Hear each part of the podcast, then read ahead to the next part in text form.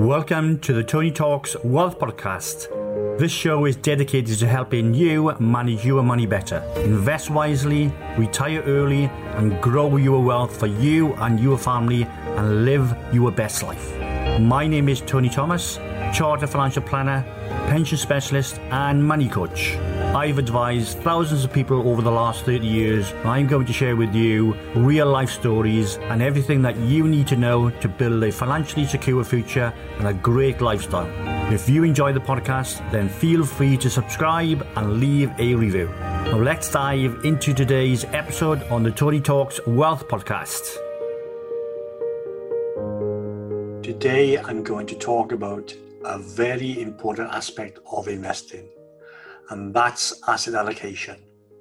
So let's start by saying that there is no such thing as a surefire way to investment success. However, if you have money in funds, you will need to pursue some form of strategy. The strategy matters because differences in return can be significant, especially over time.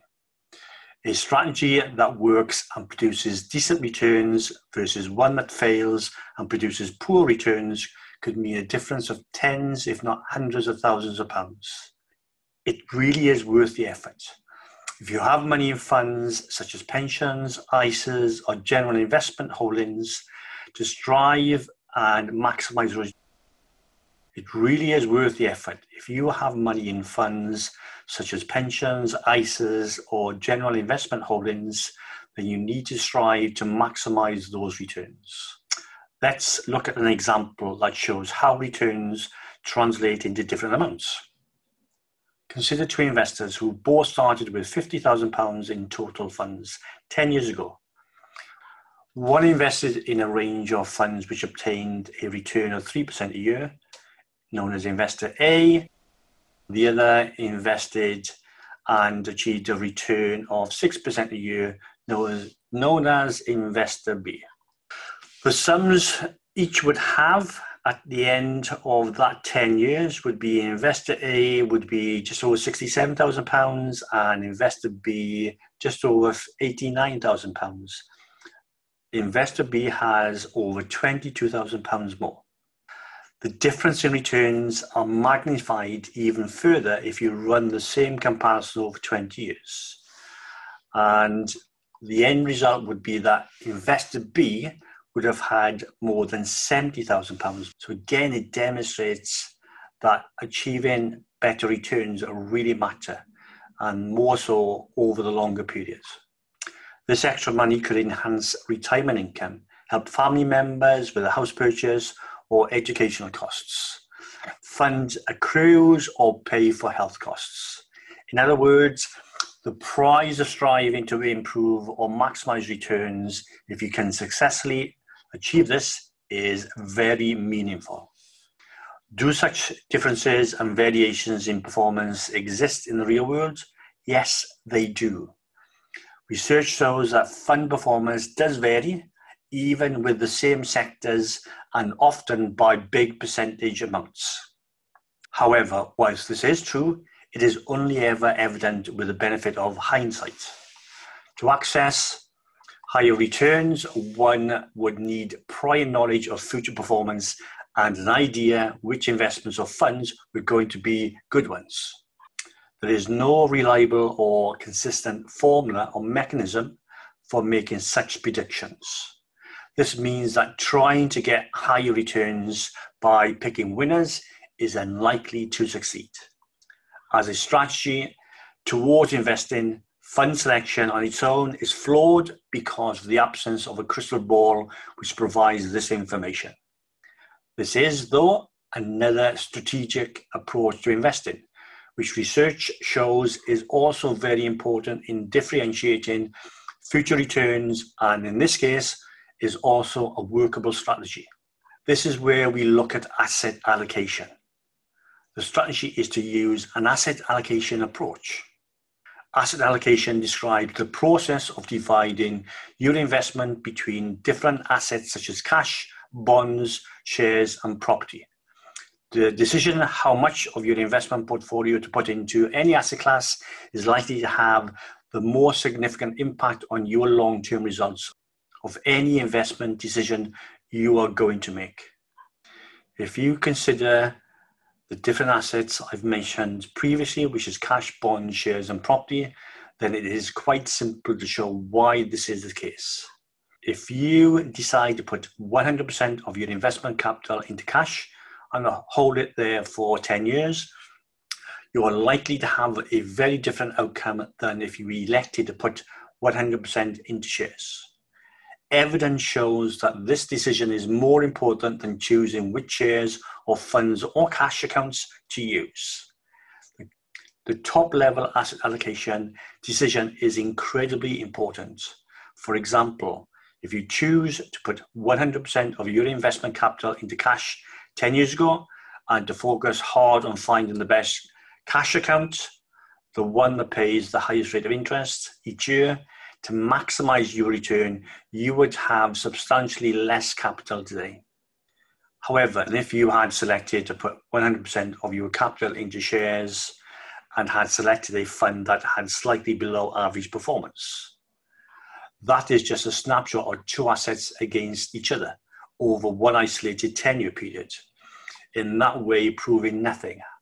However, the fact is that if you take this sort of snapshot over many different periods and compare various asset classes, this will be the case time and time again. The percentage amounts you choose to allocate to different asset classes is the key factor. So let's uh, look at asset classes and sectors in a bit more detail.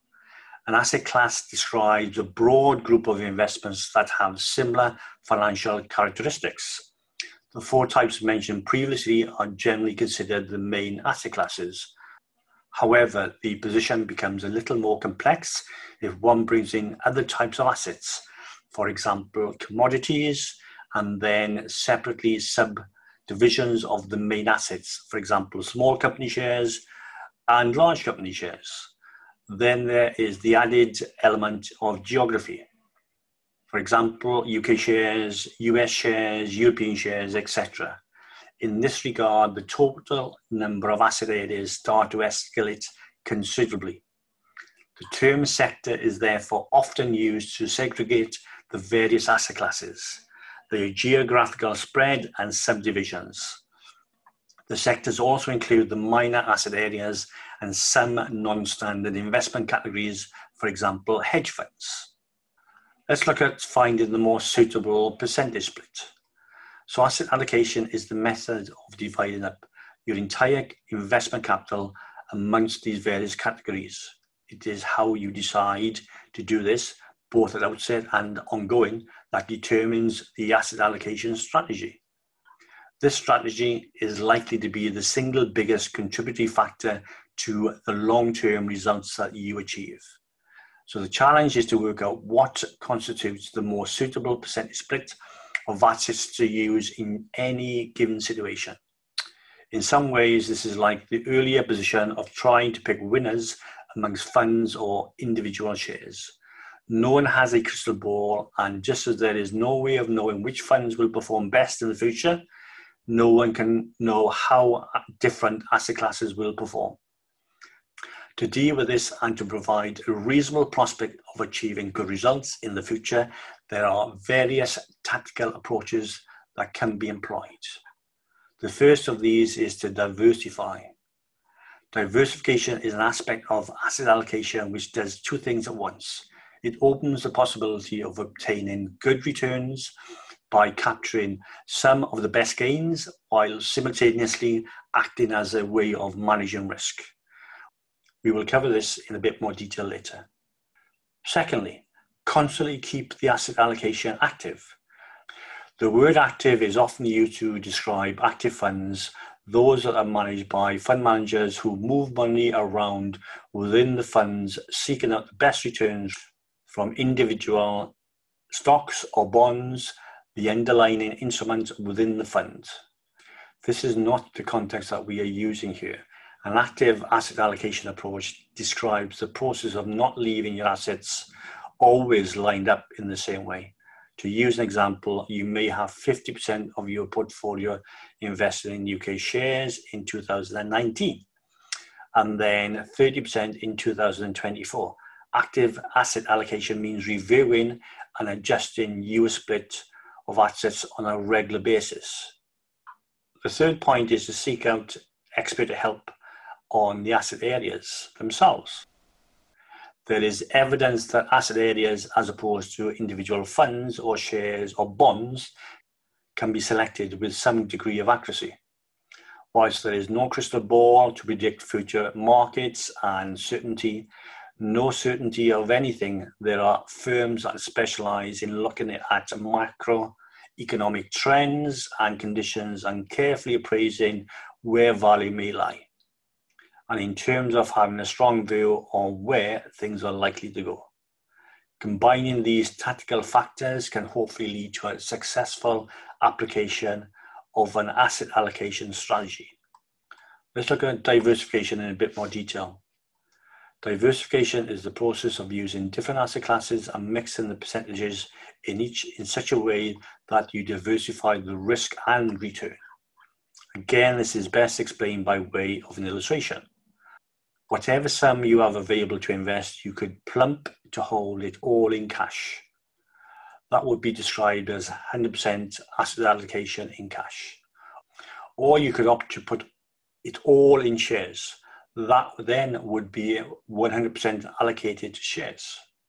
In the former case, 100% cash, it is fair to say that you are taking little risk, possibly no risk at all in terms of how much money you may lose as cash accounts have no risk of capital loss, but they do have risk in terms of inflation. However, you are sacrificing the potential return as cash accounts tend to pay very little interest. However, you are sacrificing the potential return as cash accounts tend to pay very low interest rates. And certainly over the longer term, you will lose money in comparison to using assets such as shares. In the latter case, 100% shares, you have a real and significant risk, as you could invest and then encounter a bear market in the shares, and their value could drop. You would lose capital value as a result. So the trade-off here is the opposite could happen, and you invest and the shares rise in value and way above cash interest rates. You invest in shares to hopefully capture these higher returns.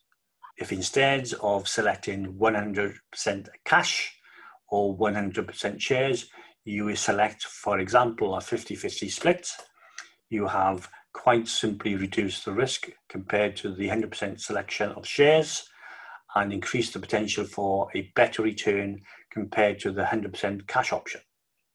So you have diversified if you select a 50-50 asset allocation split because you were spread between different assets aiming to get a more balanced position. In real world situations where, as outlined earlier, there are dozens of asset classes, sub-assets, classes and sectors, the process of diversification becomes dynamic because it is the skilled application of spreading between all of these possible areas and including the percentage applied to each. And this can make a big difference to the risk and reward equation.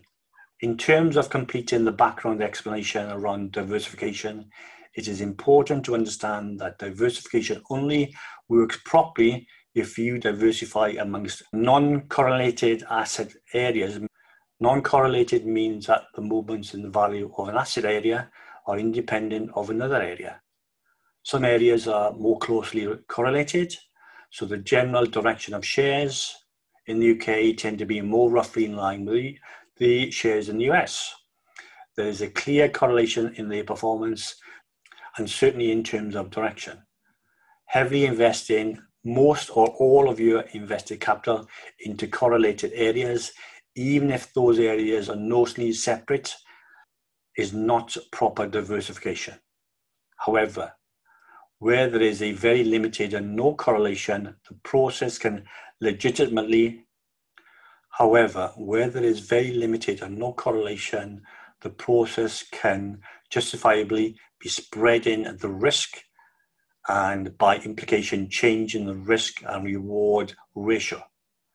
The performance of certain sectors, for example, Japanese shares and UK gilts, are likely to be non correlated.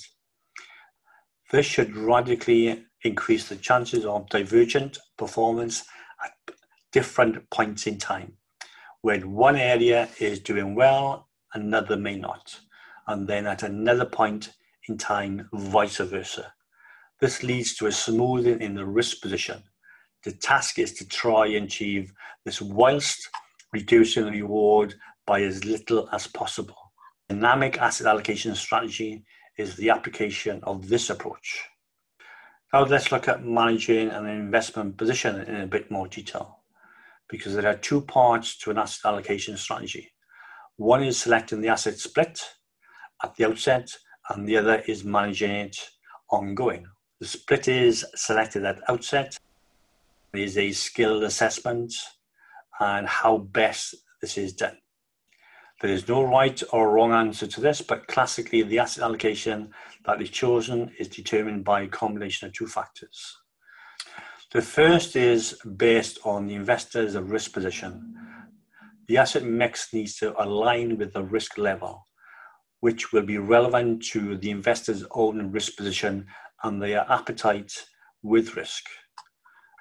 A higher risk investor will have more of their capital invested in areas which carry higher risk, or put another way, a higher chance of losing money and a better chance of greater returns. And they will also have a lower proportion in lower risk areas, those that have limited loss potential. A lower risk investor will skew in the other direction. That is, less in high risk assets and more in low risk assets. So the starting position is therefore determined by an assessment of an investor's own risk. This is partly down to their attitude to risk and partly down to their propensity for risk. The propensity means the amount an investor can afford to lose, or I would class that as capacity for loss. The risk assessment is as a standalone exercise an important task and one that requires a skill appraisal. Getting this right provides the basis for the asset allocation decisions to be taken and for an appropriate portfolio mix to be created.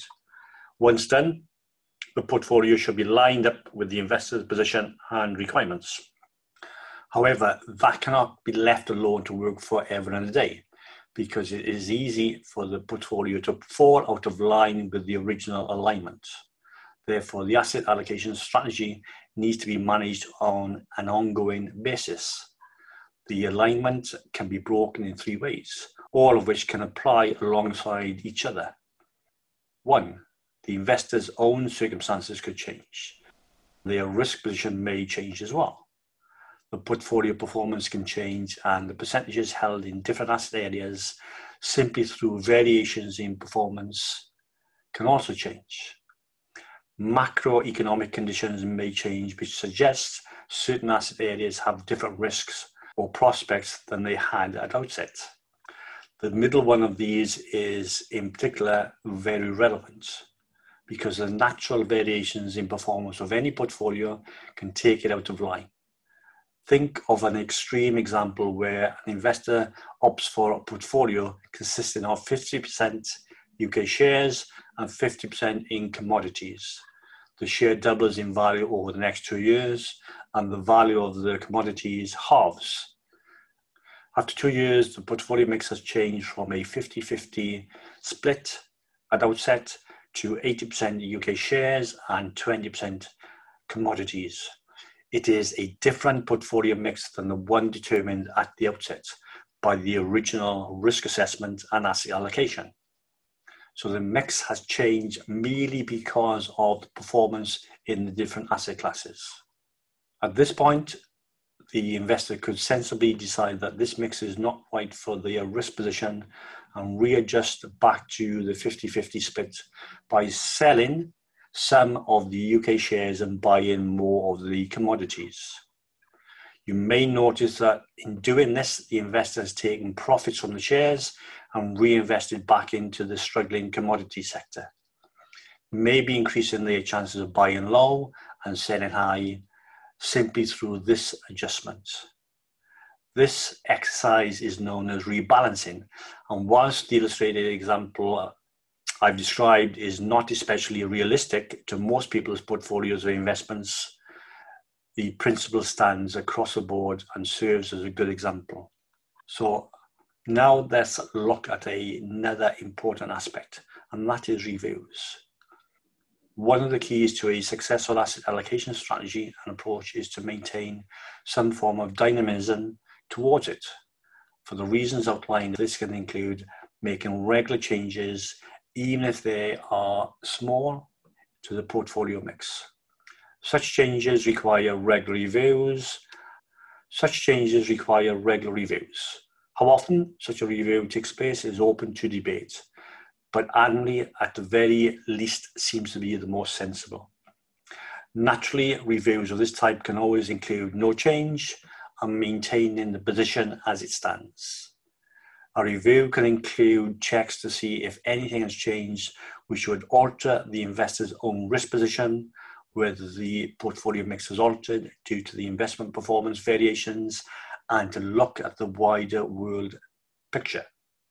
So, regular reviews are vitally important and can't be stressed enough in terms of how important they are for the asset allocation process, not just at outset, but ongoing. That's it for this week's episode. If you want help with this area of financial planning, then please get in touch.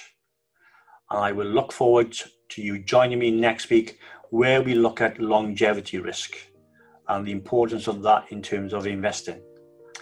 And don't forget to drop me a message for the topics that you want covered in the future. Thanks for listening to today's episode. You can find links to everything that we've discussed in the show notes. And if you'd like to know more about what I do or see more great money tips to build a secure and a happy lifestyle, then you can find all of these on my website, ttwealth.co.uk, or my YouTube channel, ttwealth. If you want to work with me, then why not book a free 30 minute call to find out how? You can also follow me on LinkedIn, Facebook, Instagram, and Twitter.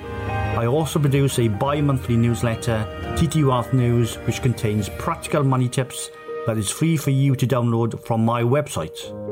And if you're enjoying this podcast, don't hesitate to leave a review. Of course, the more stars, the better, and equally, sharing is caring. So if you've heard something that you've enjoyed and you think will benefit someone you know, then please do share with them I'm sure they will appreciate it. So it's goodbye until next time, and remember live for today, invest for tomorrow.